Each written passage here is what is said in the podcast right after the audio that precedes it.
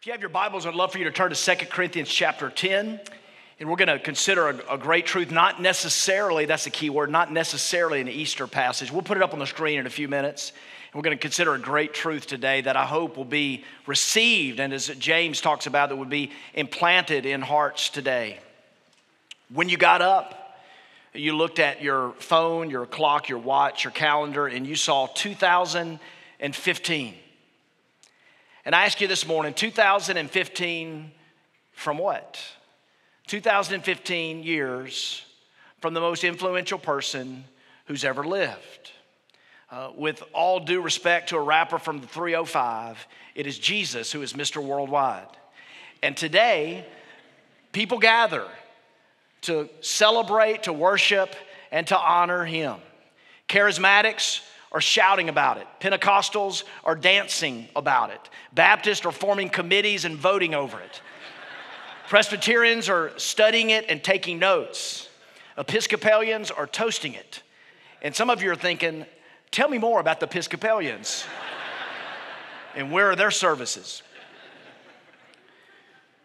The influence of this man, the vision of his life, the vision for life that Jesus presented still challenges and haunts humanity. His influence uh, is unparalleled. It's unquestioned that it's unparalleled. His influence in government, in art, in science, in medicine, in education.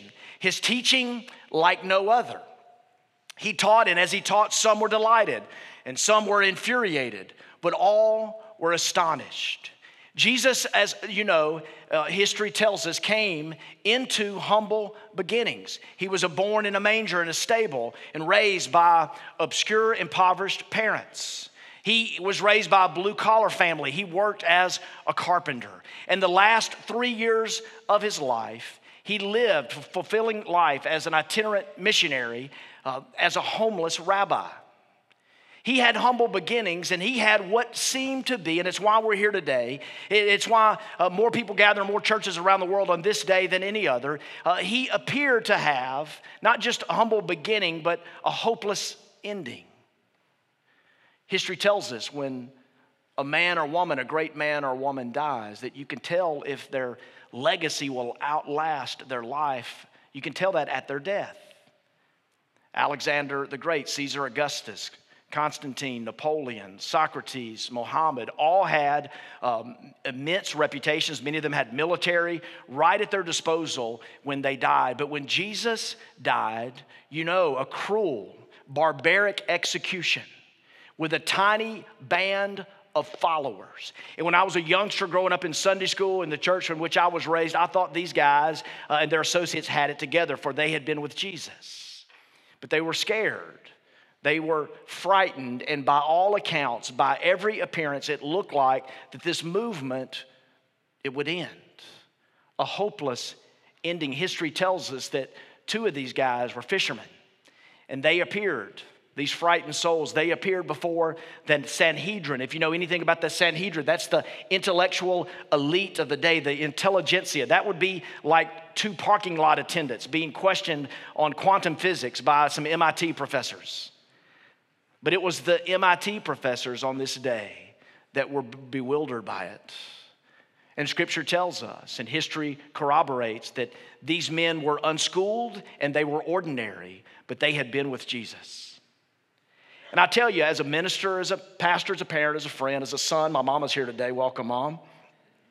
She just drove here. It's our first time to get acquainted in many weeks. Still proud? Yes. She didn't hesitate. Don't you love that? Mama. Moms will always love you, though. You got, everybody's got their mom in their corner, pretty much. But uh, G, they had been with Jesus as a, as, as, a, as a leader, as a pastor, as a friend. What, what greater accomplishment can be said about me? What, what greater thing can be said about you? When I read the gospel stories, I realize I'm called into something higher, to a, a grander purpose, to a wider vision, to a, a, more expansive dream that can become a reality in my life. And the most important thing is not so much am I extraordinary or how I am educated, both can be important. And as I study that scripture in Acts, they were they were unschooled and they were ordinary. I think we can read a lot into ordinary. We have to be careful with unschooled because God uses schooled people too, right? He does. Look at the Apostle Paul. God uses schooled and he uses unschooled. And we all fall into this just ordinary category. But these men, it says, the fishermen, the tax collectors, this odd assortment of cast of characters, they had been with Jesus. And this morning, we won't be long in here, but I do want to call you to this great passage of Scripture about what one of these guys would say later about Jesus and the call on everyone who would follow Jesus. It goes like this For the weapons of our warfare are not of the flesh, but have divine power to destroy strongholds. Paul is saying that Jesus lived differently. He lived differently. He lived in opposition to Roman rule. They were wanting uh, someone to militarily take power, to take over, to usher in a new kingdom in which they would get to rule and reign. But Jesus led differently. Now, we're all called into a battle. I don't want to assume an adversarial position. I want to be careful in what we take a stance on today, but we're called to live. This, this life is a battle. Do you believe that? I, I, I, y'all know I do a, a, bunch of weddings. We're starting to do weddings here. And, and I tell young couples, uh, Laura and I both, we tell young couples, your, your marriage is not going to be lived out on a romantic balcony, it's going to be lived out on a battlefield. Do you believe that? And so is your journey, so is your spiritual life. My heart was saddened as news broke in the reservoir community of someone who died, a leader who maybe had taken his life. Uh, not all the details emerged, but a, a good man, and by all accounts, a godly Christian man. And when a good friend of his texted me yesterday, he said he was one of my best friends. And we had a quick, rapid fire text exchange. And what he said back to me was profound. We're all fighting battles. But the weapons of our warfare, Jesus taught by the vision of his life, by the influence that he gave, by his very teachings, the weapons of our warfare, Paul would say, are not of the flesh. The NIV, uh, NIV uh, translate that. On the contrary, we don't fight with weapons like the world fights with, but on the contrary, God has given us divine power. Circle that word power for a moment. And on Easter Sunday, let's consider this word that's so important. I mean, we love power, don't we? We like the power position. We like to have lunch with power brokers. We drink Powerade and eat power bars. We're all about some power. We go to Smoothie King and add some power punch to our already 1,000 calorie smoothie, right? We're, uh, we're about some power. And I'm convinced that if a power broker comes into our church, that he or she ought to be treated like everybody else. James would say, the half brother Jesus, no preferential treatment, no chief seat in the synagogue, no, no special treatment. And power with Jesus is very different. You see, this band, this motley crew, not the rock band Motley Crue, but this, yeah, this band of disciples who were so timid and were confused and at a loss, something started. It's what I love about Christianity. As I've through the years studied it and put it under a microscope, emotionally, mentally, intellectually, it's what I love about Christianity, you see, because it has a starting point. You see, Saturday, there was no movement, but on Sunday, it began. And these men, these women, and women were first to go to the tomb, and these folks formed into a community they would gather and they rearranged their lives differently. They prayed, they served, they ate together. It said when they got together in circles that they would do so with gladness and sincerity. They kept it real long before keeping it real was in the vernacular. They, they kept it real with their sincerity and their gladness of heart. When a need arose in their community, they went and met that need. And at that time, when the poorest of the poorest could not afford a burial, a funeral, they, in fact, history tells us the poorest of the poor tried to form these uh, associations where they would pitch in and they could have some type of decent burial. But there was fraud. Imagine that fraud involved in altruistic effort. But the Christians were those who would run and minister to the poorest of the poor. And Jesus and his community turned the word power upside down because the weapons of our warfare are not of the flesh. They're not like the world, on the contrary. And these men and women, as they gathered and formed these communities, they, they started calling each other brothers and sisters. Y'all grew up in a church like that? Brother so and so, sister so and so. Honestly, in 2015, I kind of want to run from that, right? Don't call me brother. But I look at the early church and I think, you know, what for us in the South in America the last several decades has been kind of a ritual or a habit for them was something of deep meaning. And when they called each other brothers and sisters, the Romans accused them of incest. And when they took communion, when they celebrated the blood of Christ being shed and the body of Christ being broken, they were accused of cannibalism.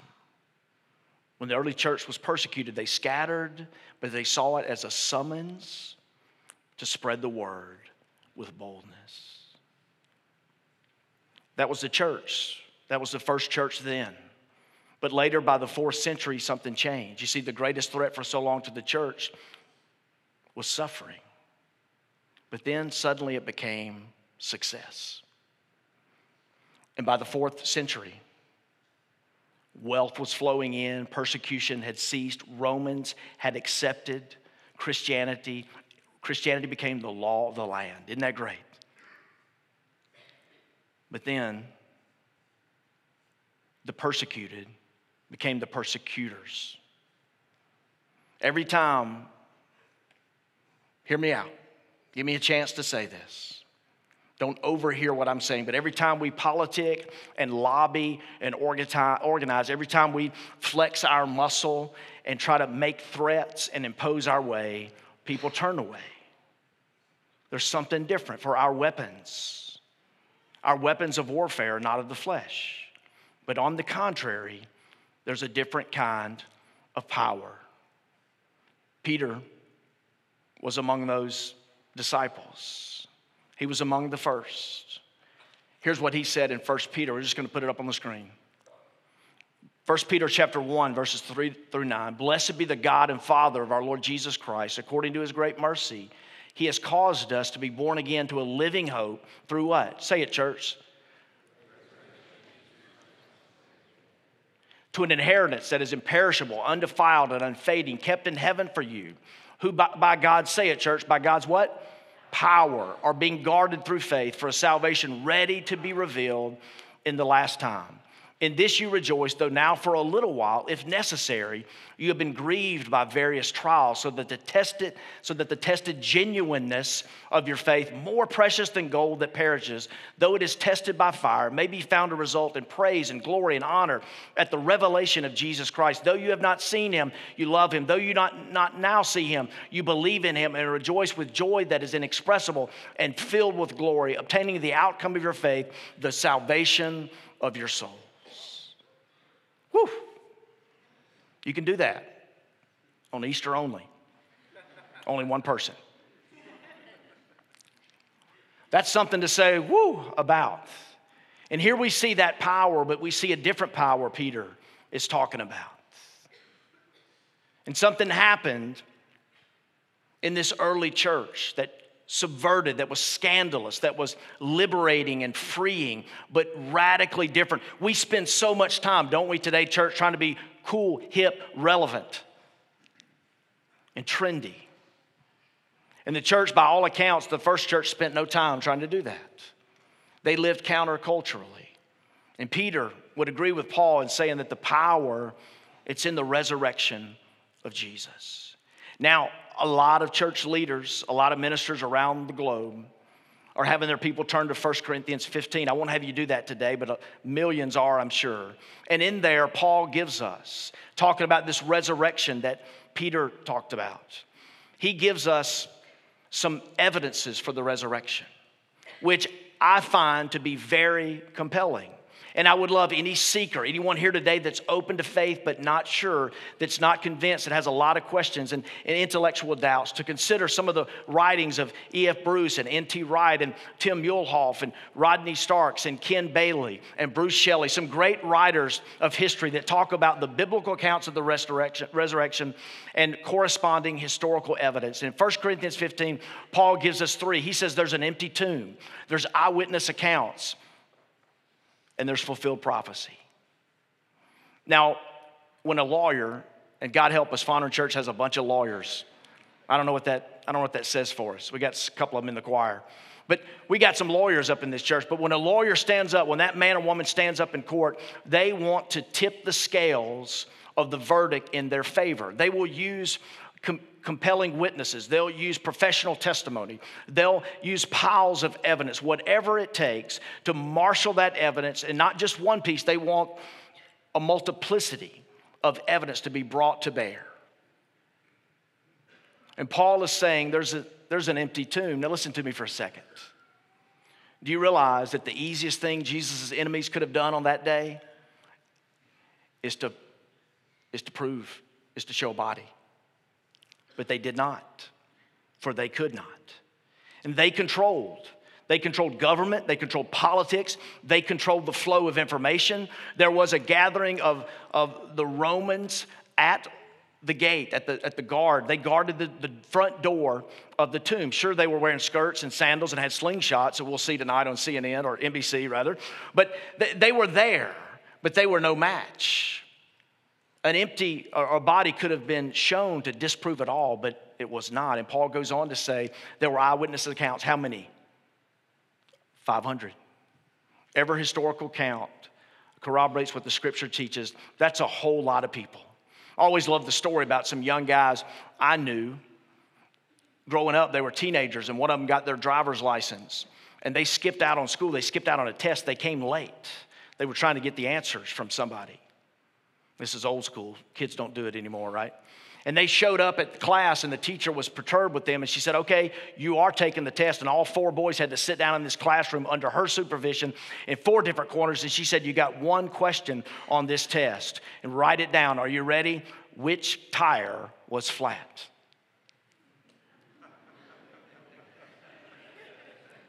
Now, how are they going to do with that, right? You see, when you get more than a few people lying, it usually doesn't bode well, does it? It doesn't bode well. There were eyewitness accounts, and when Paul wrote this in First Corinthians, many of them, most of them, were still alive. He was naming people that were living and moving and having their being. It's difficult to pull off a good lie. Did you do anything? Did you punk anybody on April Fool's Wednesday? I did, we got that guy. God led us to lie to Gary. He was at lunch with uh, Nick Crawford, and he called his work associate Ben Sims. I mean, by all accounts, we punked him good. We told him that Duling Hall had flooded, and we were going to have to look for another place for Fondren Covered. He was already calling tent companies and asking about the green and trying to, he was, he was working it to, to work his plan B, but we punked him. But even that took a seriousness, right? I mean, Jeff and Will and I, we had to make sure, we had to square up our shoulders and make sure everybody knew their plan. I had to call Mike Peters, who uh, runs the property over here. We had to get put people in on our scheme, in on our dream. It was a noble one. And it worked. We fooled him. But it's really hard to pull something like this off. For every doubter, every believer, every skeptic, I would ask, why would these people be motivated to lie? Oh, I get it. I get it. Many, many a time, there's a social organization that uses religion to coerce people in order to consolidate power. But did any of these followers of Jesus have power or prestige? One, we'll look at Fox's Book of Martyrs, will teach you that power and prestige is not what they were after. If that was their motivation, I mean, there are some good reasons that we're tempted to lie, right? Never good to lie, but there's some reasons that you're tempted. It, it could bode well for you, but how could this bode well? There was an empty tomb. There were eyewitness accounts, and there was fulfilled prophecy. In 1 Corinthians 15, it, it says, Paul says, according to the scriptures, according to the scriptures, according to the scriptures, as he gives detail, according to the scriptures, over 300 prophecies were fulfilled in the person of Jesus with precision, with detail, with clarity. Backing up, to what Peter said to this passage we had up. You see three great benefits that you and I have. It, it's, it's news. You see, the resurrection is news that we can use. Anybody read U.S. News and World Report? They have a section called News You Can Use. And sometimes it's just easy to go to that, right? Because we want stuff that's, that's relevant to our lives. And the resurrection rings with relevance for everyone who would put their faith in Jesus. And Peter says what? He says in 1 Peter chapter 1, verses 3 through 9, the passage we just looked at, he said that we have we can find in the resurrection power great mercy. We can find great mercy. To the person whose life is hidden with Christ in God, I want to tell you that you're forgiven. You're forgiven. And Jesus forgives, let me break it down for you. He forgives fully, He forgives freely. He forgives forever. There's no more condemnation, Romans 8, Paul says. There's nothing that can separate you from the love of God found in Christ. That is full forgiveness. It's free forgiveness. Do not think for a second that you can earn it. It's given to you freely. And for everyone who tries the exercise and futility of earning God's favor, can I say just stop? You're working for something that's already there stop and rest and find the Savior's love for you.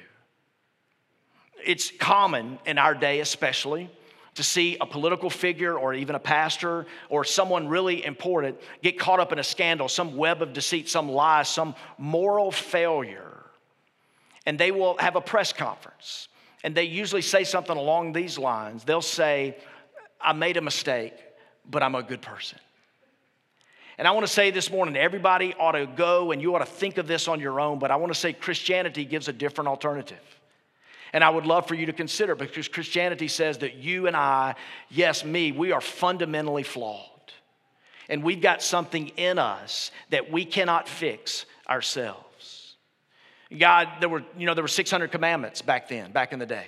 Who wants to live with that? Who wants to live with the weight of 600 commandments? But God brought it together and He said, Here's 10 that really matter, but look at those 10 and see which ones you break. No other gods before me. Can I ask you, have you broken that? Are there any idols? Is there anything that you elevate above God in your life? Honor your mother and your father. Mom, have I ever broken that? Never. There we go. I love this woman. But some of you have, right? Some of you have broken that. But along with that, do you always respect authority? Do you believe that God can even work through imperfect people and that your job many times is to submit to, to that earthly higher power? Do you ever violate that? What about honoring the Sabbath? Do you honor God with Sabbath? Do you take a day off? Do you rest and find your rest in Him? Do you honor God with uh, not just your rest, but your talent and your treasure? Do you give? Do you live a generous life? Uh, some of you are thinking, man, get to murder, get to do not murder. I, I got that one so far. Do not murder.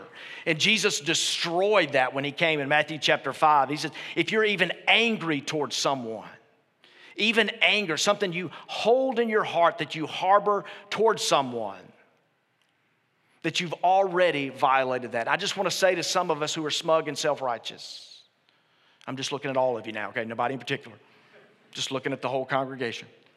But to any of us that feel self righteous today, can I say that on your best days, on your best days, your sin separates you from God because He is perfectly holy.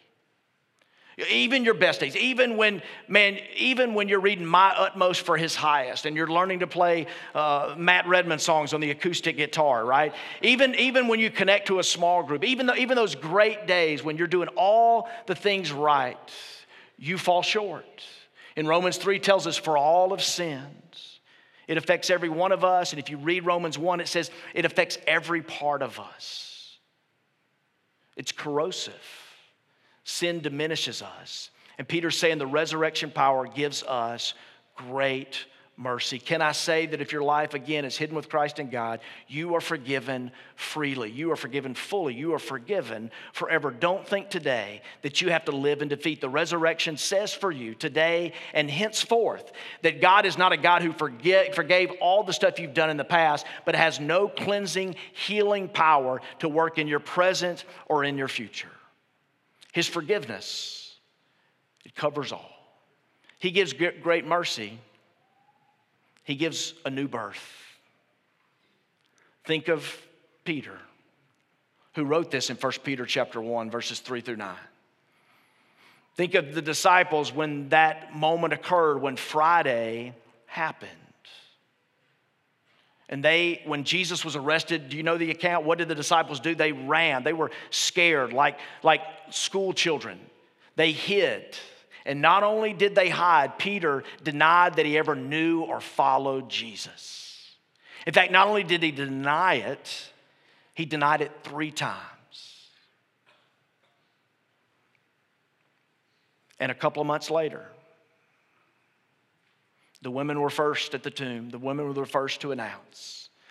Hearts burned when Jesus was resurrection and showed up again in such a nondescript way. But those disciples, they, they waited. And how cool is this if you think that you're too low today? If you think that God can't use you. I met with someone this week who said, Man, my life, I'm disqualified. I could never do what you do. I could never be a minister of the gospel because of this in my life. And Peter, who not only hid and denied, who denied Jesus multiple times, was the very guy that was chosen to preach the great inaugural sermon.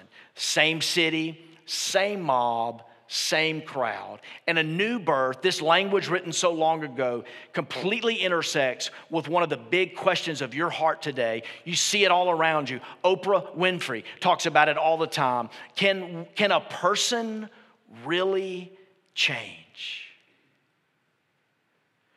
Let me be real for a second. If you're young, just hear me out. Just nod. You're probably not going you're not going to experience this yet. But when you get my age, there's just a lot of people in this room and all around the world who just, the answer to that question is a really cynical one. Do people really change? We pray not only for baptisms, we pray for stories of life change. I believe I'm one of them. I believe when I read about what Peter wrote, though I haven't suffered like the first Christians by any stretch of the imagination, I believe God brings great joy. God is, is not tangible, He's not visible, He's not audible, but I believe in Him. I experience Him. I have tasted and seen that the Lord is good, and He brings great joy. It is inexpressible, it is full of glory. He can change. The Easter story tells us that the brave, that the cowards became brave, that the skeptical became believers, that people that were abusive, like Paul, if you ever struggle with grace, look at the life of Paul. You ever seen someone abuse, torture, kill, and you think what you ought to think?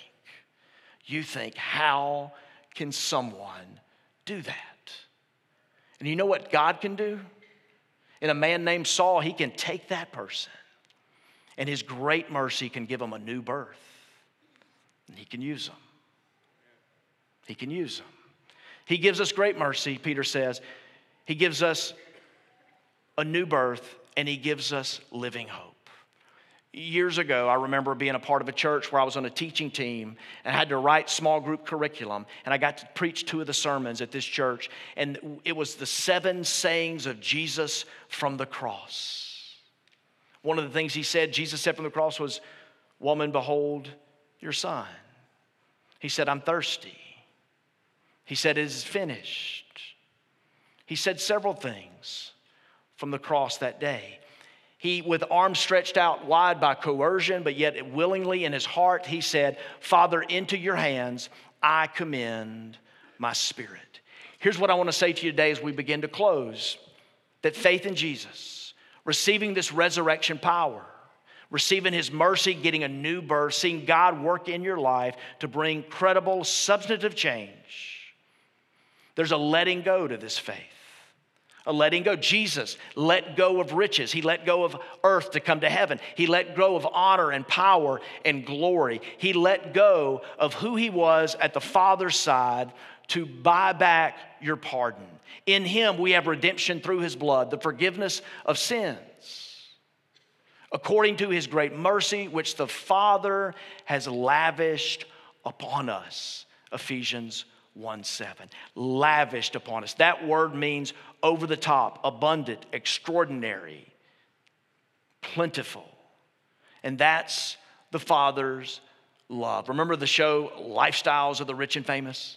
Robin Leach, I'm yelling and I don't know why. And he was so excited about big, masterful homes. This was long before HGTV came out and showed us, and MTV Cribs and all that. And he would show us these extravagant, lavish homes, and the viewer was left in their modest home, not feeling so good about themselves. And Robin Leach is yelling at you about how lavish the home is. And that's God's grace and mercy in your life. And it will give you this great mercy. It'll give you a new birth, and it can give you a living hope if you're willing to let go of what you're hoping in. You ever go bowling? You ever watch people after they, I don't bowl because there's too many germs in the ball. But uh, if you let, if you, that's one of my phobias, y'all pray for me. But if you, if you watch someone bowling, what do they do when they let go of the ball? They talk to me. They, they talk to it, don't they? They threaten it. They make promises to it, right? They hop on one foot. They contort their bodies. They, they wave at it. They're saying things to the bowling ball as it goes down, hopefully toward some of those pins. They've let go of the ball, but in a weird way, they're talking to it as if they still have control over something that is no longer in their hands. And when Jesus said, Into your hands I commend my spirit. He was not just saving you, He was teaching you to trust. And today, my prayer for our church is as we move into whatever future God has for us, is that we would see people let go of their addictions, of the guilt that they carry, of their ego and their pride and their attachments. Do you know that the journey from beginning to end is a journey of God wanting you to let go. To have this living hope, you must let go of what you're putting your hope in. For Abraham, it was the hope of, of a familiar place. Let go of everything that you know that's familiar. Could it be today that God's calling some of you to let go of everything that you know that is familiar in your life in order to follow Him? Let go, Abraham, of everything you know. To the rich young ruler, let go of money, possessions, and attachments of your heart. Let it all go. To the woman caught in adultery amidst the religious people, he said, Let go of that relationship that doesn't honor me. And in so doing, in the letting go, God brings us this great mercy, this new birth, and this living hope. I believe after 48 years of living, that I have some testimonies, including my own, of how God brings change. Can a person change? The resurrection is a story that invites us into the change. Would you pray with me? Lord, the weapons of our warfare are not of the flesh, they're not of the world, contrary to it. God, you have given us divine power to destroy strongholds. Lord, it is this power is different than the world. It is divine and it is resurrection power. And Lord, I pray that some strongholds could be let go of. Lord, I pray that um, we would not be so focused on numerical growth and buildings and budget and stuff, Lord, but we would want and desire to see people be liberated and freed with the good news of the gospel of Jesus. And Lord, let us not be sucked in. Let us learn from history and not be power grabbers, not trying to flex our muscle and make threats and take on causes that don't matter, that try to impose our way and others turn away. Lord, I pray that this movement, this vision of life, this love, Lord, would be, it would pervade Fondren Church. And for other believers, visitors today that represent other faith families, I pray it true there as well. Jesus, you are worldwide, and we celebrate your life today. And God, I pray over these people, everyone gathered. God, I pray for great mercy, for a new birth, for living hope. In you we pray. Amen. Christ is risen. I want you to rise today to your feet. We're going to end our service in prayer. We'd love to give you the opportunity to be prayed for uh, today. If there's a need in your life or anything that we can come around you today, would you give us that opportunity? A few of us will be down front. We'd love the, the honor to come around you to pray for something in your life. Um, give us that honor. Let's all, let's all stand. Let's all sing. Let's honor Christ.